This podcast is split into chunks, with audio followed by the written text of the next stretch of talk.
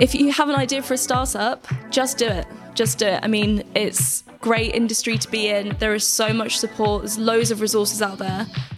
Welcome to Llewellyn Live. This week we have Daisy Stapley Bunton coming to speak to us, who's editor and founder of Startups magazine. Daisy is a keen entrepreneur, founding Fast Growing Startups magazine after attending an IoT conference and realizing there's a huge knowledge gap that needed filling. The magazine champions tech startups, the entrepreneurial heroes disrupting industries, and the creators challenging norms and breaking boundaries. In both print and online, the Startups magazine team works hard to deliver unique content to startups, providing valuable insights from industry experts, advice on business fundamentals, and most importantly, a platform to introduce tech startups to the world stage. Keep listening to hear rare advice from the helm. So I started, um, I graduated from UEA in Norwich and I studied English Lit. And my first position was with Electronic Specifier. They're a B2B publishers and they specify in titles for electronics engineers. So looking at like board level tech, uh, connectivity, IoT products. And one day I went to an IoT showcase and I was there to write about the tech and you know what modules they'd used. And uh, I'm not an engineer, just put that out now. and uh, I was just really inspired by all of the startups there showcasing their tech and yeah, I was really interested because they were so passionate, and a lot of them only had prototypes there. And so, you know, they were just telling me about what they'd used, how they even got to this point, how they bootstrapped to get there. And I just thought, what an amazing group of people. And they seemed to know each other. And, you know, they all had questions like, I don't know how to get fundraising. I don't know how to make my first hire. How do I even really set up a company? And, you know, I had some contacts who would ha- be happy to write you know answer those questions so i just kind of put two and two together and i put together the first issue of the magazine probably about the first 30 pages designed it the content and then i did a business pitch to the two directors at the publishing house and here we are so cool. Um, so I guess you've covered what led you to come up with the idea. Oh, um, that's cool. Um, but you actually finished on the correct point. How did you pitch it? So um, I'm quite lucky in that where I work, um, it's run by two amazing directors. They're really great, open-minded people. Um, when I when I put the first 30 pages together, I knew immediately that the first thing they'd be thinking is how much is this going to cost me, and how much of my time are you going to take up, Daisy? So I put together this pitch and said, you know, outlay of the print costs, um, what I thought we could achieve in our first and second year, when they could make their money back, who my audience was, my proof of concept, the community I'd already built up, and where I would be sourcing my content from. Um, cool. Uh, so if we move on a little bit to the actual day to day, what is your role there like and what are you doing day to day? Yeah, so my role is founder and editor of the magazine. I'm the only full time person there. Um, I tend to wear a thousand hats. So in the morning, um, I'll be sent probably like 200 press releases a day. Um, we like all of our content to be unique. So either me or we've got an editorial team who I'll ask to write articles for us. Um, they split their time across the magazines. We've got um, contributors. We've got a huge network of contributing uh, professionals from all different verticals of the industry um, who will send us articles. So I'll uh, choose which articles I want to upload. I'll work out what our editorial calendar is for the print magazine. I'll lay out the print magazine. I'll work on what our marketing and branding strategy is with um, our social media assistant and marketing manager um, in terms of you know what events we have coming up because we have an event with every issue. So we'll do the logistics for that, the planning for that, get the speakers in, uh, promote the event, um, put the print magazine together, work on the distribution, manage to subscribe. But yeah, I could go on. There's a lot. so what do you offer in terms of content topics? specifically? Sure. So we focus on featuring tech startup companies. So my thinking was that, you know, you hear about the tech unicorns, the ones that have raised millions, that are doing really well, like, you know, the Ubers of the world, but you don't really hear about the ones that are bootstrapping. And when you consider that 90% of startups fail, that's a lot of stories that are going untold. So we like to get in on the ground level and speak with those startups before they really make it to see how they're going, what the biggest hurdles they are that they're facing. You know, not are they trying to cover up a CEO scandal, but what how are they raising investment to even you know make that next hire or that first hire or you know what are their product design issues how are they implementing like the user experience into their interface and we really want to get down into those early stage issues so we cover um, featuring startups like that in our magazine, so sharing their stories and giving them a platform so that they can reach, you know, the desks of investors and um, other service providers that can help them, such as mentors and things like that. Um, other content we provide, um, we get guides and resources from and like IP lawyers. Uh, things uh, from HR professionals, you know, how to hire and fire, how to in- incentivize your team. Um, there's sort of, you know, the mundane sort of process of setting up your business as well. So, like, pretty much the whole cycle of setting up a business, running it, as well as featuring uh, articles on like tech trends as well. Is there a difference uh, between what you print and what's online? Yes, this has been a really tricky thing to navigate because obviously, um, well, a lot of people are saying that print is dying. Why have you got a magazine? Good question. Um, it's actually a kind of a retro product now. People are so used to just you know having this being overwhelmed by web content and a thousand newsletters a day, and it, it gets boring. You don't have time to read it. You're all, you're already spending in the UK over 10 and a half hours looking at a screen. So we decided to have a print product because it's something physical that you know a lot of these people that are featured in it. It's the first time that they've been featured in anything like this early. So this is something to go hey, look, Nan, I'm in a magazine. Like, let's frame it. I've had people make art montages and collages out, out of the magazine. So it's really nice to see it. It means that um, it can be shared. So it's designed so that we've got guides in there and resources that you can return to. So, you know, it can be shared around an office. It also enables us access to our audience. So rather than just competing with loads of other websites, we can actually we send our magazines out to pretty much every WeWork. Uh, we go to accelerators like every single NatWest accelerator across the UK so that we're going in and presenting ourselves, not just being another email in a sea of emails. So how often does it get distributed and to whom? I guess you responded yeah. to him. Um, yeah, I realised you didn't actually answer your last question as well. Sorry. the, the difference between the content, um, I got carried away, so excited. Uh, the difference between the content is the magazine will sort of follow a theme. So last year we had one theme per issue, so it would be the health tech issue or the femtech issue. Whereas this year we decided, um, you know, pe- we listened to everyone's feedback, and they were saying, you know, we love it, but you know, you did a whole issue on funding, but I don't want to wake another whole year to read about that again. So this time we've divided it out by um, you'll look at two different verticals. So five startups from each vertical. We'll interview them. We'll then have a news section, uh, an event section, and then also just a business section, which we'll look at, um, know, for example, our January Feb issue is looking all at marketing and branding, and we also try and like put in statistics there about funding as well. But this is sort of the content that we're thinking. What is evergreen content that people will want to constantly revisit, like all the funding stuff, which is what we're then building onto the website. The website stuff, we tend to put more topical pieces on there, like opinion pieces and features, and we save like the, the real interviews for the magazine. And it's uh, bi monthly. So you cover various topics, like you've just explained. Um, and what's the most exciting for you in each of these domains? I mean, I, ha- I can't have any favorites, but um, I think there are, there are so, I meet so many amazing tech entrepreneurs. Um, it, it's really difficult that's a really tricky question. Um, I think the ones that I've been most moved by the ones that are doing something like for social enterprise, the ones that are doing like the tech for good. So people that are, it's not just based on, oh, my app ha- has is going to raise X amount of users and we're going to make this much revenue. Like I'm not against capitalism. Capitalism, go for it. That's your business idea. That's amazing. But the ones that have really inspired me are the ones that are trying to do something to actually help someone on, on an emotional level. So there are quite a few femtech products out there that are helping people with their fertility. Um, there are products out there uh, helping with, within edtech that are helping children learn how to code. I interviewed a startup called Robotical a really cool company. Um, they've devi- uh, designed this robot for kids code called Marty, which I like wish that I'd had when I was younger because I don't have a clue. um, but really exciting stuff to like encourage. Um, you know, more girls into STEM subjects as well, because working as a woman in the tech sector, um, you get asked about it a lot, and it, it can get annoying. But then it's something that needs to be spoken about because otherwise there won't be enough awareness about it. But when I started in the industry, I would go to uh, trade shows. I don't know if anyone's heard of Electronica. Yeah.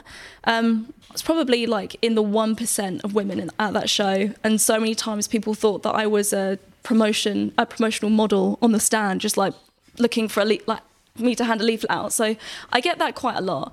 And it's it's really disheartening, but at the same time, it just fires me up to just want to encourage more women into the sector, um, which I think is great that there's so many ed tech uh, products focusing on drawing more young women into the industry. And part of what we want to do at the magazine, we've got two main core. Uh, core sort of philosophies.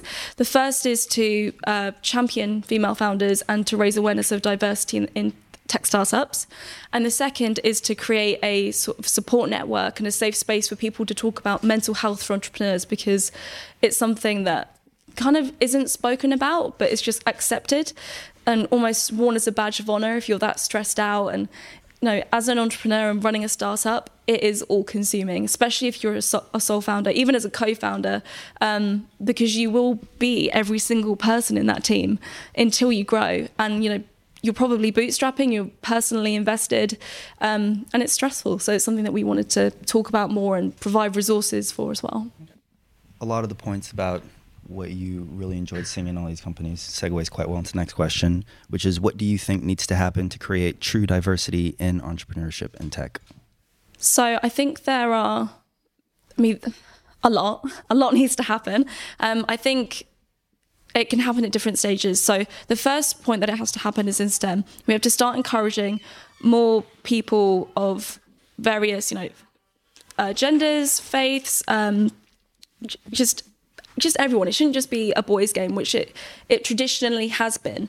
Uh, girls have been pushed into sort of more caring sectors uh, compared to, to men.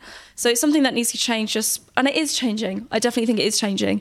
Um, so it needs to start at a STEM level.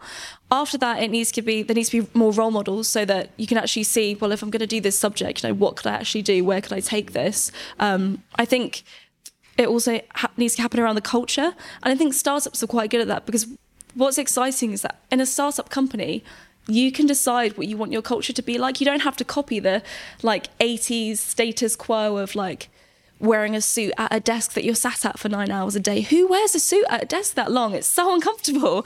Um, wearing a tie, like if you're on a business meeting, fair enough. But um, I'm not saying like go as far as having a ping pong table in the office. That's just ridiculously cliche. But I'm saying you can change what your what your culture is like. You can have, you know, mo- more motivation. You can change what your leadership style is like. I think so many people think to be successful, they have to model huge corporations, but they forget that they're not a huge corporation. They're like three people in an office. Um, so I think it's exciting that a lot of startups that I've like gone gone into their offices and seen how they're working, and they're they're really cool what they're doing, and they're really laid back. They you know they want to throw ideas around a lot more. It's a lot more open in that way, a bit more democratic. So I think the culture needs to change because I think traditionally when when I was younger, I probably thought of um, know, going to the tech business as just like a whole load of guys wearing hoodies, sat in the dark at computers. So I think the awareness of what it can be like to work in, as a space to work in should be a bit more publicised and, and shown and promoted as actually a really cool space to be in. So. Can you tell us about your podcast? I can. We're launching a podcast. Thanks for the little plug. Um, yeah, um, we're still in conversation about exactly what it's going to be titled. I've got a few ideas. Um, it will probably be something ridiculously punny because that's my style. Um, we're looking to kind of change it up because a lot of podcasts at the moment, I mean, they're great. It's a booming sector. If you're going to start a podcast, do it right now, like right now. Um, jump on it before it goes because you're going to just be, there are so many coming, there's going to be an avalanche. You listen to a podcast and it's the same setup. It's either you know a couple of people talking, or it's a uh, one podcaster talking to the the listener, or it's you know whatever it is, it's repeated. If it's half an hour, it tends to be half an hour every single episode. The same format, the intro that goes on forever, then the main part of the conversation, and then the outro. It's just and it, it's boring. Like the first couple are great, but then you get used to it and it gets monotonous and you get bored. So my idea was that let's change it up and let's have different episode types of different lengths, uh, which are specifically created for you to listen to at different times of day. So rather than having, well, we did a half an hour episode because that's kind of what the statistics and research said would be the best amount of time, which is what everyone is doing. Why not do a five minute one and a 30 minute one and, and an hour long one and change it and change what type of content is over that. So we'll be having startup stories, which will be interviews with founders um, with like game show elements, like I'm talking buzzers and like pulling embarrassing facts out of a hat, that sort of stuff. And then we'll also have things which are like topical roundtables. We'll get people in the industry to talk and be really candid, um, especially around investment. It seems to be this really cloak and dagger mysterious thing of you know if you want to get investment how do you even break into it and if you can then you're at the mercy of the investor the entire time and i've got so many horror stories of especially women who don't get uh, funded as much and there aren't as many female investors who um, have been really at the mercy of investors who, you know, it's a real, it's a strange power relationship because this person could make all of your dreams come true potentially. But it's working out what you need that relationship to be in, at what cost you, how much equity you're willing to give up, how much control of your company.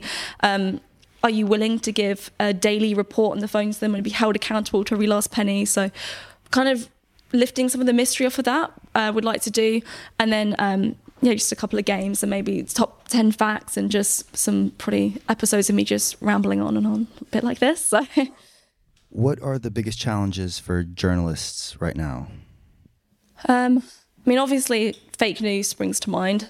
Um, how how you can actually verify the quality of your content because anyone can write an article and post it online, um, which is great but it's you know making sure that your news source is actually is quality content, which is why we don't just post press releases verbatim because we could have loads of content going out all the time, especially when it's such a small team. But where's the quality? Because that article has been posted several other times around the web with just changing the headline out, and people get bored and they see what it's all about. So um, I'd say it's having the time to write quality, unique content all the time, which you need has, has, has to have a great amount of SEO consideration around it as well, uh, which is a skill in itself. So yeah, writing quality content, having the time to do it, and having the time to attend these events and talk to people and write them all up when you've got so many much bigger media companies with much more resources being able to do that, especially as sort of a, a young indie publisher, it, it's difficult. What's the best piece of advice for startups to gain press coverage? Talk to me. Send me an email. Um, I get asked this a lot, and I mean, I think that you know, if I hadn't been in this industry, it would have been my question as well. But find out who is the editor or who is, um, you know, a contributing editor. See if you can get their email address and just send them a nice note. But just be aware that if you send them three emails chasing it, they're just going to block you. Like that is because, like I said, I just get sent so many press releases, and I wish I could write about everyone. Um, so yeah, I would just get to know them. Look at you know, if you can get a hold of their editorial calendar and see that they're focusing on one sector in three months' time, write to them before that and go, oh, I see that you're doing this in this issue. Um, I'm a great startup and would really fit here. Here's a synopsis of what my my company is all about, what we're doing, and this is why you should write about us. And nine times, if it was me, I would I'd just publish you. I'd go, right, great, you're scheduled. I'll reach out to you then. Um, but that's my experience. I haven't worked in a larger publishing house which might have you know different processes and might not even get back to you at all. Um, I'm much more likely to reply to an individual than a PR company, which sounds a bit mean, but I think they're a bit more used to the, just being ignored. Um, and they send stuff over and over and over again. Um, the other thing I'd say is have a PR folder ready. So when they do say, yeah, we'll write about you, and then say, can I have a headshot? You don't go, um, let me just go and take a selfie quick because we won't publish it. It won't be, we'll just put your article up without your headshot, and that'd be such a shame. So make sure that you've got a PR folder that's got a really good high res headshot of you. Um, really good high res lifestyle shots of the product being used, close ups, um, a landscape uh, photo of you as well is really handy. There's a really good book uh, for this called Hype Yourself by Lucy Wern, um, Lucy Werner who manages a PR company called The Wern. She's hilarious and she's she's just absolutely amazing. Follow her on Instagram. She does loads of cool PR tips and her books just absolute gold dust. So if you want sort of inspiration on how you can sort of market yourself, that's definitely one to get. Um, what events have you got coming up? So we've got our next event is end of January, January the 30th. Um, I, there might be a couple of spaces available still if, still if anyone's interested. It's £10 a ticket. Um, we didn't used to charge for events, but then we had such a high drop-off rate. We've kind of done it just so people have a bit a bit of skin in the game, so they actually turn up, um, because otherwise people that were on the waiting list don't get in. So we're doing uh, it's a it's a brand workshop. So we we've got three uh, professionals coming in. We've got someone from Sifted uh, to talk about uh, PR and to talk about working with journalists. We've got someone from uh, Mac and More to talk about marketing and to do uh, sort of talk about your digital marketing channels, how to do customer personas, how to understand who your audience is, um, who you want them to be, and who they actually are at the moment if you have one. Um, we'll be talking about the importance of community. We'll also have Buzzbar, where we're hosting it in Shoreditch. Um, really cool one stop shop for marketing, pay by the hour rather than sign up for a marketing agency for astronomical fees.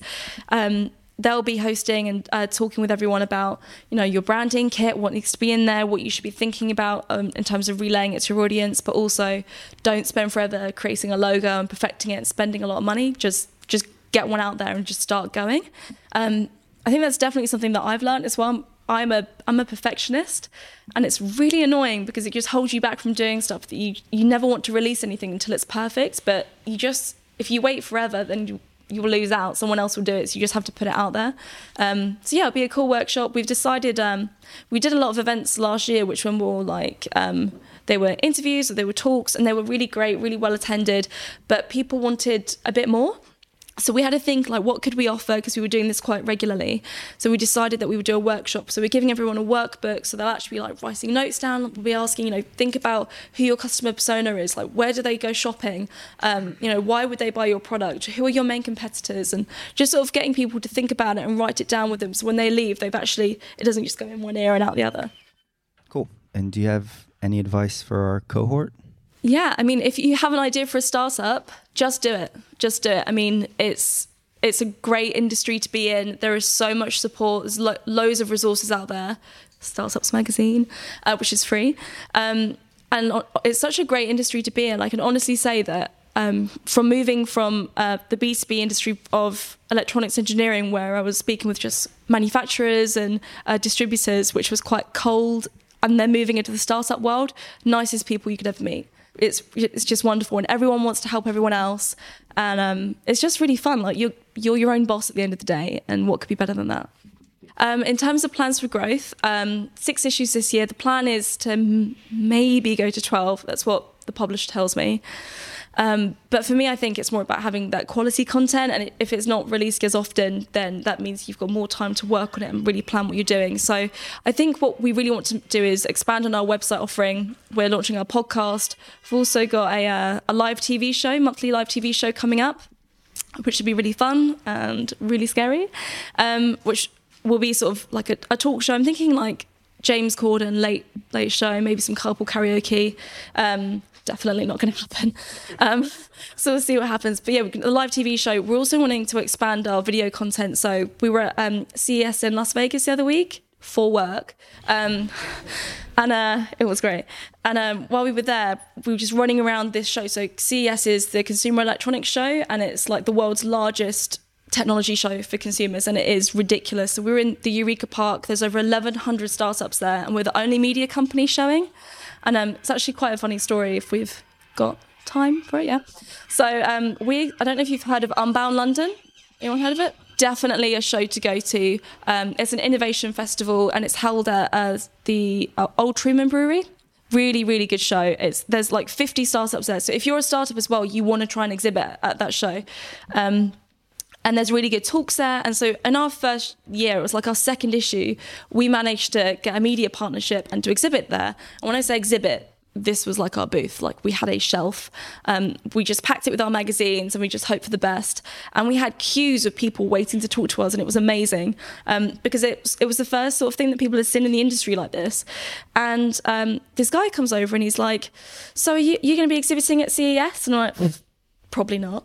He's like, I really think you should. And he gave me his card. It was Gary Shapiro, the CEO of CES. And I was like, um, do you know what? Actually, I think we are going to be exhibiting. Yeah, yeah, definitely. And he was like, yeah, well, you know, keep my card, get in touch. He then goes on the stage to give his keynote. Uh, and he's like, uh, so I was reading Startups Magazine earlier. And we just like, yes. So, um, yeah, we um, got in touch with him or his PA who managed to get us into the Eureka Park as the only media company there in the whole park. So that was pretty cool. So it's just about, you know, making sure that you attend as many events as possible, put yourself out there. People will collaborate with you. You know, it doesn't all have to be money changing hands. At some point, trust me, you'll get really annoyed with that though. Um, so yeah, definitely learn at what point you need to stop collaborating and giving so much away for free, and what point you have to actually go, no, this is what it costs. Uh, that was a really hard lesson. Um, so yeah, that, that was, I can't remember the original point, but fun fact. in terms of my experience as a founder, it's a bit of a different situation for me. So I work within a publishing company. So I'm lucky in that I have security. I've got job security there. So if it fails, I've still got a job. But you know, I have that security. If you're a founder and you set this up and you're bootstrapping, that's your money that's going into it, not another company's, unless you're lucky to have investment and seed investment at the very beginning. So, but on the flip side, um, I don't have the perks of being a founder. So, you know, if you don't want to go in, you don't go in. However, your business could potentially suffer for it, but that's down to you. Um, so I'd say that my advice would be really understand when, like, really listen to your mental health. It's so important. Like, you will in a startup, I can just guarantee that you will be overwhelmed because there is so much to do. And because if you're if you're an entrepreneur, you'll be easily inspired and you'll want to do a thousand and one things all at once, and you'll see the potential, and you'll probably get frustrated with the the pace of the growth, either because of funds or because there's not enough resources. Um, so just pace yourselves as much as you can, as much as the the speed of the scale allows. So what's really helped me is I do something called stretch and smart goals. Um, I, this is probably like a 80s technique I learned it from a business coach, but it works. So wherever you want to end up, like say for example, you want to create the next Fitbit for hamsters, and you go, you know, but by the end of five years, I want every hamster in the UK, every owner's hamster owner to have one of these, uh, to be monitoring how many times it goes around the wheel, us to be the household name for hamsters, and for you know, I want to be giving talks, I want to I want to be in Forbes. You know, that's that's where I want to be. So you go, great. That probably sounds like quite a big dream. So let's work back from that. How do you get to that point? Well, I've just started my company, so probably I need to, you know, finish my product and get it onto the market. Then I need to promote the hell out of it. Then I need to, you know, incorporate feedback. Then I need to grow my team. So you can quickly start to actually plan out what those steps need to be in. There will be a lot of them. The more you do it, you realize actually you can work back from it and suddenly it is actually achievable. So once you've done that, you've got your really big goal and those steps along that ruler to get there. You then do a 90 day plan. So I have a, I've got a five year plan. Um, so I have three year, uh, which is a bit more detailed uh, financially for KPIs and stuff like that. Um, and then over one year, I kind of know exactly what, what I want to achieve by the end of it. And then you divide it into a 90 day plan. So every 90 days, and it's really difficult to do this, take the whole day to work on the plan. Like just send out of office email or get someone to cover. Say, for example, you want to make a new hire. You plan this out over 90, 90 days, and over the weeks, you go, right, well, first week I need to write the job ad. Second week, I need to, you know, post the job ad. Third week, review candidates. Fourth week, set up interviews. And then all of a sudden, when you look at your week, oh, I've only got to write a job ad. That's not so big.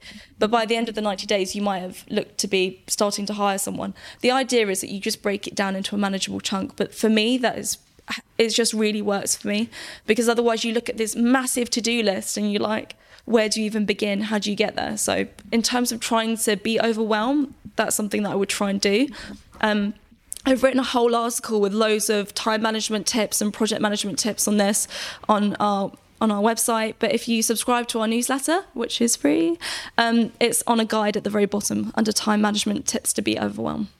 Um, when you were a s- smaller team, when you were first starting out, at what part in the workflow of getting, like from the beginning to actually publishing something, um, where did you notice the bottlenecking was happening? So, kind of the efficiency slowing down, and how did you solve that?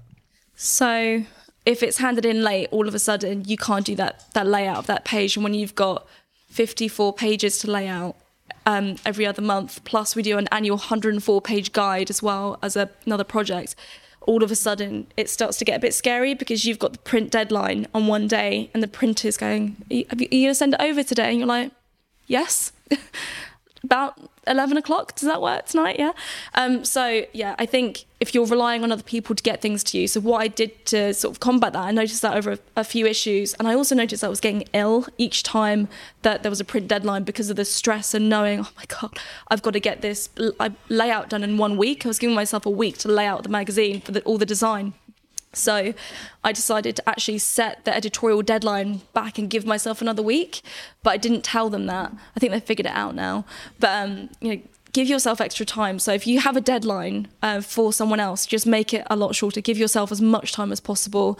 Um, I also found that I was planning each issue right when the last issue finished, I'd sit down with the editorial team and go, right, what should we focus on for this one? And that quickly became really difficult um, because we just grew so quickly that it was just how we had to work. So um, the end of, you know, sort of around October, November time, I decided I didn't want to work like that this year. So I put together the whole 2020 editorial calendar, a whole media kit, uh, 16 wonderful pages, and um, just decided, like, planned everything out, planned where our, all of our events were going to be, who our event partners were going to be. So it was actually, as much as I could in those couple of months, it was all planned in advance. So as much as you can do that, try and plan in advance. Um, you said that you get like hundreds of press releases and stuff, and I'm sure you meet lots of other people. How do you decide on what a story is? Yeah, it's difficult. If I meet someone in person and they inspire me and they email me and I know who they are, instantly I go right. I've added you to that to that issue because I know that that one's focusing on um, fintech. So you're going in there. You're like done. Um, if I'm sent a press release or um, so we have kind of two avenues. So PR companies will message me and say, We've got someone who wants to write a feature for you, or we've got a startup we're representing, or we have a, a section of our website where people can, anyone can send a message into us, which means there's a, a lot of startups, but then there's also a lot of spam. There's a lot of people just trying to sell us stuff. So we kind of have to filter through. The ones that I'm more likely to get back to are the ones that don't leave a message this long and sort of give it quite short and I found that when meeting in person, if someone can't explain what their startup is in two sentences, then it's going to be very difficult for me to do it. So, and you find a lot of people haven't practiced their pitch. So, if someone's got a really um, a pitch that is exciting and at least explains what they're doing and why it's worth writing about, I'm much more likely to write about them. So, um, PRs I get sent for startups might I might not even know what this startup does halfway through. It's just all the founder journey, which is what I want to write about, but I need to know what the startup is. So having it really clear and probably not really, really long. So I think that would be the best way forward. But if you're looking at a publication that um, sort of publishes press releases, that's fine because they can copy and paste that um, if that's what they want to do. For us, being unique, um, we're never going to publish that press release, so it's not much use to us. It's better for us to have a synopsis about the founder, synopsis about the startup, and then a line about where you think it would fit into our editorial calendar. Um, you keep talking about the editorial calendar, and you mentioned earlier on that if you wanted, like, we're writing an article about your company or something else to like get in, you might want to see where in the editorial calendar it fit in. But like, where do you find editorial calendars for like for you for other magazines that you might want to publish into I would again reach out to the editor. So if you if it's not available on their website, um, if there isn't a link saying download it here or anything like that, just reach out to the editor and say, "Hi, I love your publication. I would love it if you have an editorial calendar that you can send over to me. I'd love to see what um, you're looking to feature over the year. Um, that would be fantastic. Thanks so much for the great content." Like something like that. If you can if you can send that over to an editor, if you don't hear back from them, see if there's another editor in the team you can send it to, or better yet, just try and call them if someone calls me, I'm, I will just send it straight away, um, which is a blessing and a curse because PR companies will just call me the minute they send an email. So one or the other, I reckon. Um, you touched on the mental health pressures of being a founder, um, and I was just wondering, um, either from your own experience or from being around other people in the same situations, um, what hints, tips, methodologies um, you had found to to help kind of counteract that and to get yourself the space you need to thrive. Yes, I mean, um, I'm not a healthcare professional in any way, but like you said, from my personal experience, um, I think talking about it, which is obviously very difficult, and when you consider what our culture is like, but that is great and it's changing. So, I have personally suffered from burnout and panic attacks, anxiety attacks, um, which I had never had before in my life, and I'd always thought stress is real, and it's and it's just been um, diagnosed. Burnout is actually a, a medical condition, like it's been diagnosed because it caused by stress. So I would notice things like if you're sleeping really badly, um, if you're eating badly, making poor decisions, like compared to how you normally eat. Um, I think if when you wake up in the morning and you really don't want to go into work, that's a really big signal. If it's because you know you're no longer um, passionate about what you're doing, or because you just know, God, when I get in, there's just so much to do. Um, so ways that I would try and combat that, and that I've tried to do it, um, is uh, delegate not my strong point, being a perfectionist. Uh, so delegate as much as you can. If you're in a position with some budget, you can try and outsource this to freelancers. Um, and again, just perfection is the enemy of the good. So just try and get something that is a working prototype, proof of concept. You can polish it later. Um, it, it depends. Like for some people, meditation works. Uh, for me personally, I prefer the gym. That's just how I work stress out. Um, I would say try and make your mornings as stress free as possible. So uh, no, rushing right before you get out of the house and then arriving at work all flustered because that doesn't help anyone. Um, write a priority list in the morning. Um, I write it down every day, and then I write down my list of what do I want to achieve today, what do I need to do today, and then I write another list of what has to be done today, not what would I like to do, and then I I highlight them, however you want to do it, um, based on what is the one that I really don't want to do, the one that's the worst task, and I do that first, and then it's done. I don't always do it first, but it's a best practice to try. Um, so yeah, priority lists and try and do something physical. Even if you can go out, if you can go outside for a walk, if you need to go and get lunch and you just decide I'm going to go for a walk, I'm going to get up and make everyone a cup of coffee and just get some steps in. Um, and talk to people. So talk to other founders. Go to founder events. There's a there's loads of founder groups. As I'm trying to think now, I can uh, think of uh, Calmer. Uh, so, so Calmer, if you, I think it's called uh, but Calmer, C A L M E R. Um, we're actually partnered with them. They're a great resource for helping you with your your stress. I actually went along to one of their events. They're one of our partners, and um, they have things like how to have a really relaxed morning, uh, how to plan for as to eliminate as much stress as possible. Um, so yeah, any things that you can go to like that, any networks where you can talk to other founders about what you're going through. Because if you say to someone, "I'm really stressed out about X, Y, and Z," they might go, "Oh, I went through that. I did this." So that slightly is a help. Hi, thanks. Uh, I just wanted to know where we actually get the print version of the magazine. Where can we get it? Well, we'll be sending you guys free copies every issue. So they'll be coming here. If you want to get a print copy just for yourself, um, you can go online and subscribe. We only charge for postage and packaging. It's like £1.20 an issue. Um, digital copy, you get sent free along with that. Um, but we send them to workspaces and hubs and stuff like that. So um, thanks for that. So um, this is like a very specific question, but I'm assuming you're ad funded, like ad, you get ad revenue from from advertisers. Um, what kinds of advertisers advertise specifically startups, um, and and what I, I, guess what what do you think about that sort of like um, the kinds of products that are advertised to startups? So this is one that's been really difficult because it's great. It's easy to well, it's not easy, but creating the product, great. Selling the product, a bit harder. Um, and I knew from the beginning like who could advertise in it. I looked at who are who are I don't want to say competitors are, but people who are similar in the market. So Courier magazine, for example, uh, really great magazine. Um, so we're kind of different in that we focus on tech startups and they're more sort of agnostic. Um, but I looked at who's advertising with them.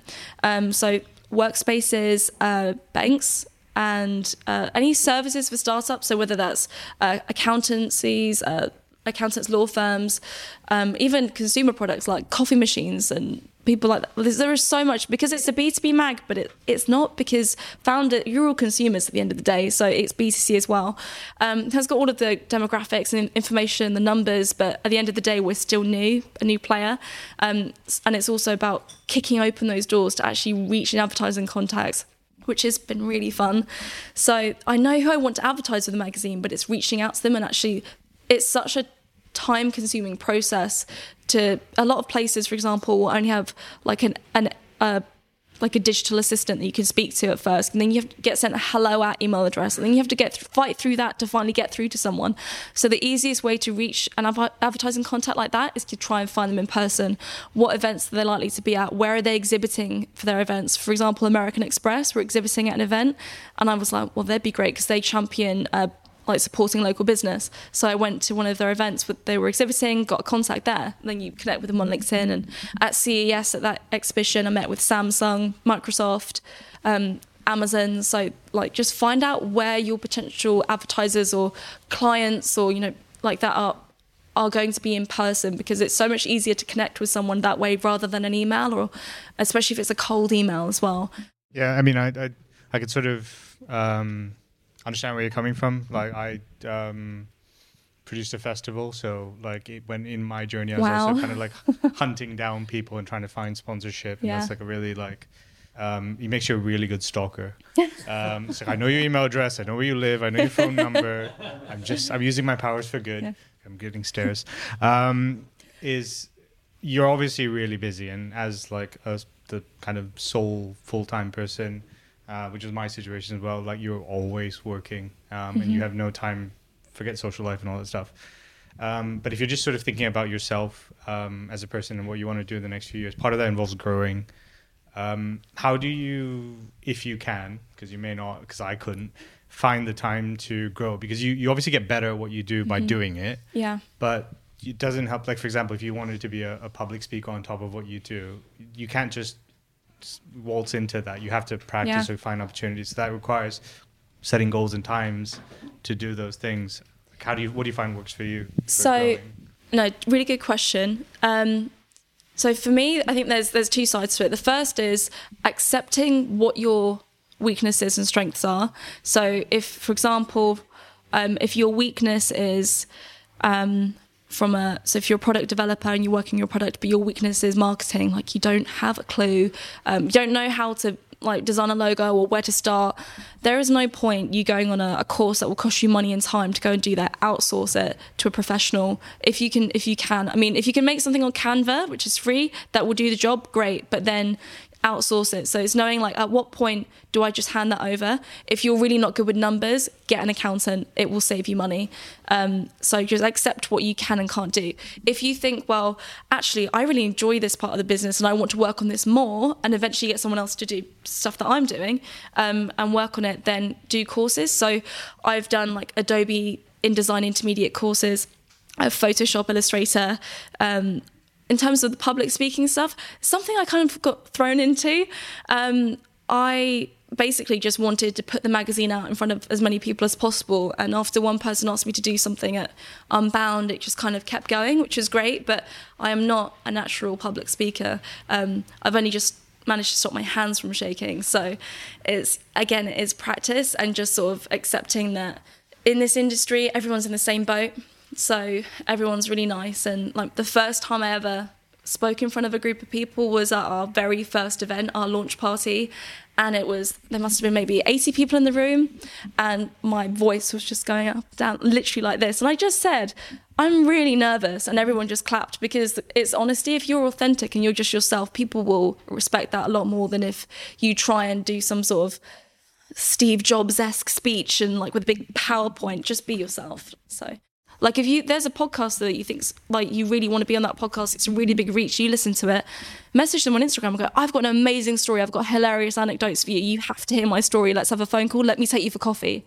Like, that's another way of getting yourself out there. And you know, maybe someone will hear that and go, Oh, we want to write about you in our in our magazine. Step one, be funny. Yeah. or try. at least. so, um, yeah, I just think, you know, just make it worth someone's time. So, yeah, books, podcasts. There's another podcast called Screw It, Just Do It by Alex Chisnell. Really cool. He used to work for Virgin Startups. He's actually helping us do our podcast. His podcast went to number one on Apple. Um, so he's producing ours. So we're in good hands. But yeah, podcast books. I just try if, if it's worth learning more about something, um, investing the time to do it. I know it'd be difficult. You might have to do it outside of your work hours, but it'll be worth it. Thanks for listening to Le Wagon Live. Tune in next week for another episode. If you haven't already, make sure you subscribe by hitting the subscribe button.